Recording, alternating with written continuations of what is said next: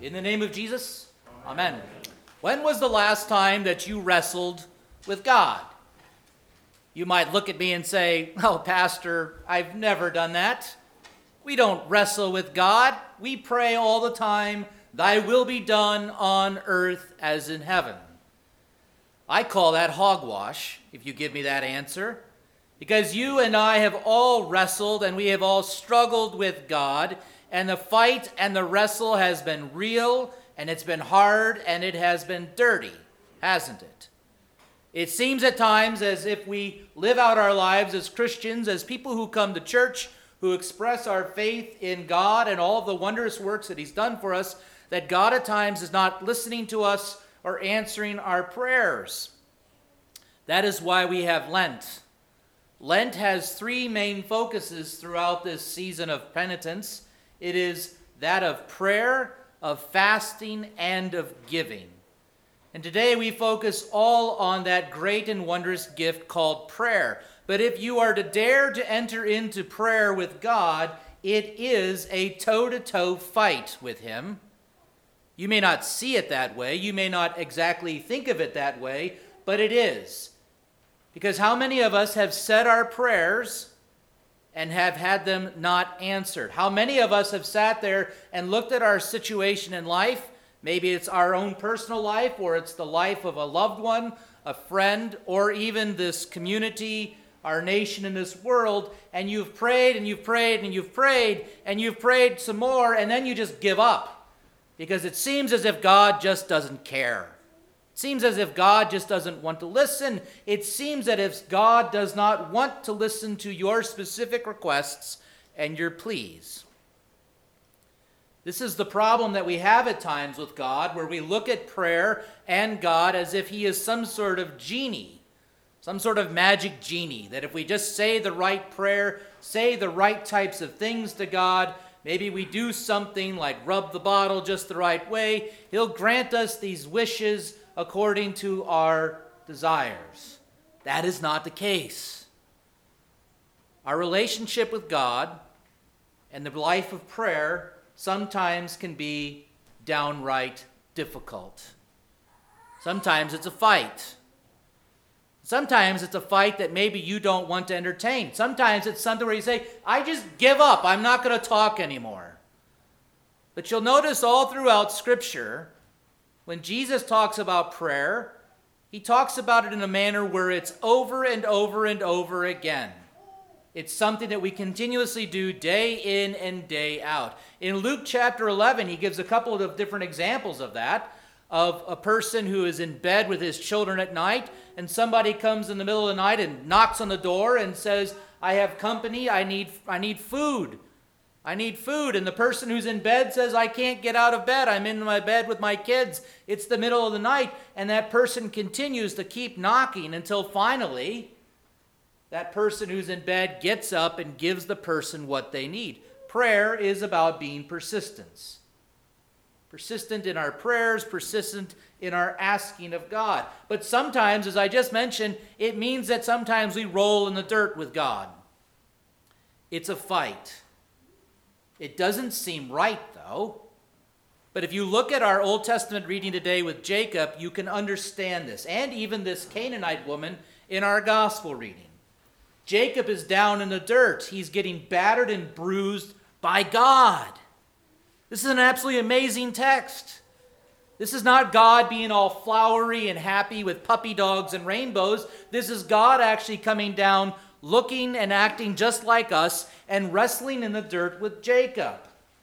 Finally, we can see what God's really made of. He leaves his throne in heaven for the dirt. And he wrestles with Jacob.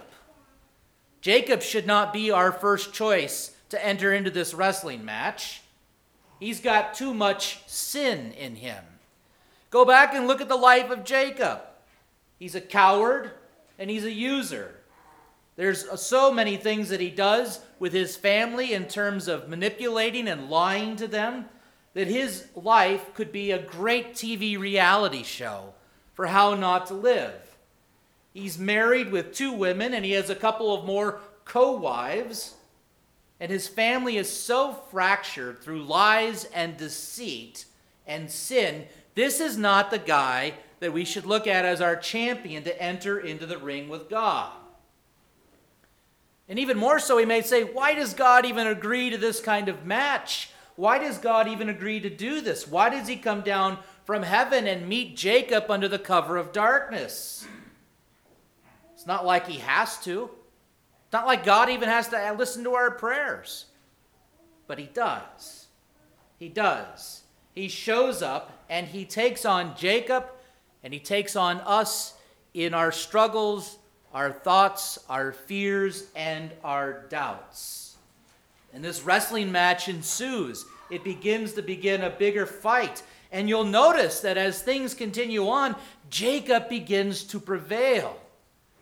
Even as God does that nasty little touching of the thigh and taking his leg out of joint, Jacob begins to prevail. He begins to dominate over God in this match. Here is Jacob.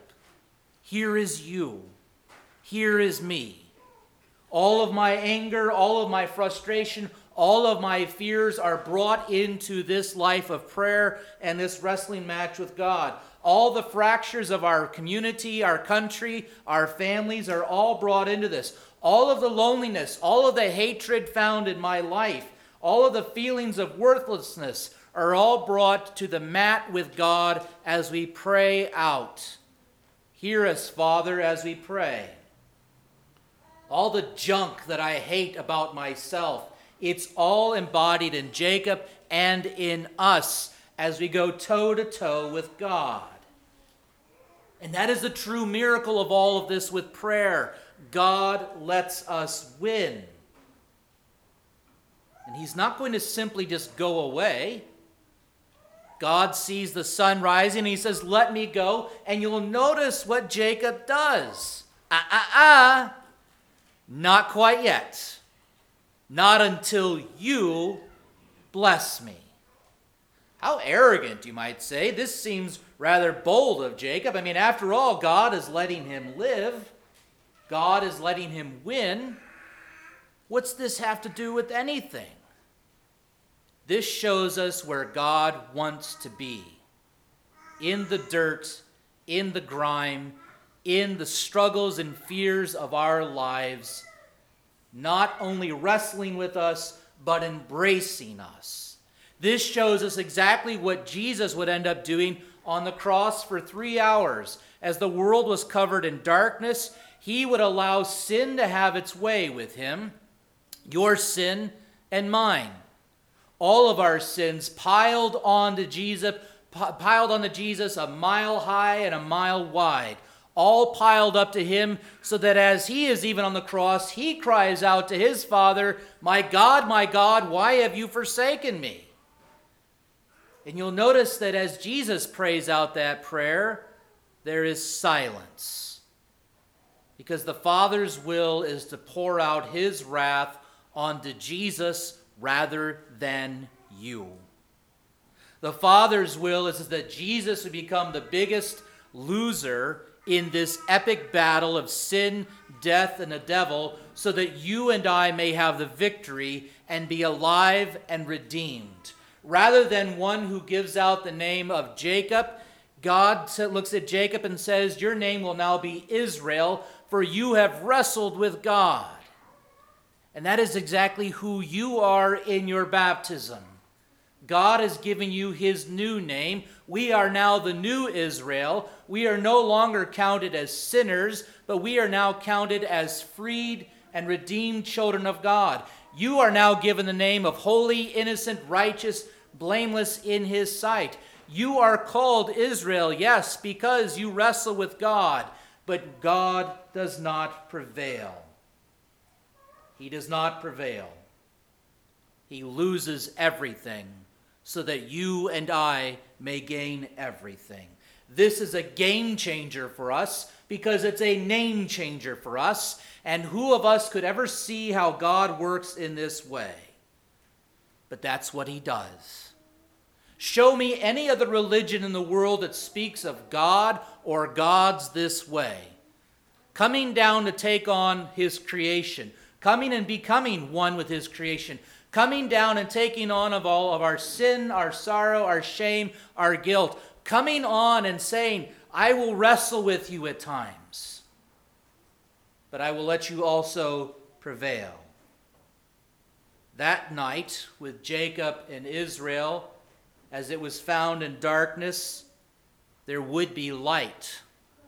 Light rising with a blessing, light rising with Jacob being freed and blessed to continue on no matter how messed up his life had been. And the same goes for you and for me.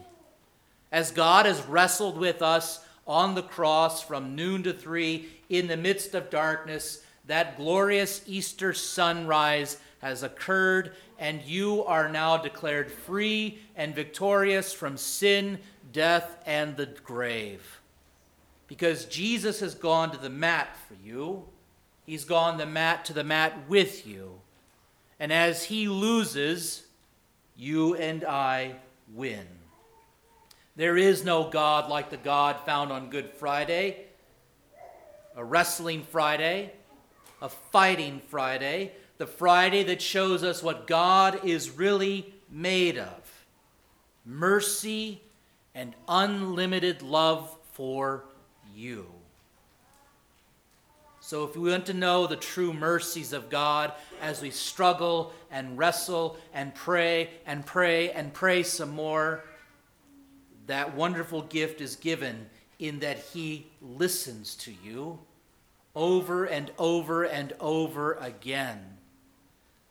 But our biggest fear, our biggest need, has already been taken care of because He has given you and everyone else his kingdom of righteousness. He is the God who loses all that we might gain all. Here is God who has nothing up his sleeve but a heart that pulses with blood for you and for me that will be shed so that you might be called his beloved children, children of God. In prayer, we encounter God face to face and he listens, even though at times we wrestle. He loses so that ours may become the victory, because he is the one who has defeated all sin, death, and sorrow for you. He is the one who has lost all, so that you may receive everything that he has given to you in his gracious kingdom. To Christ alone be the glory forever and ever. Amen. Amen.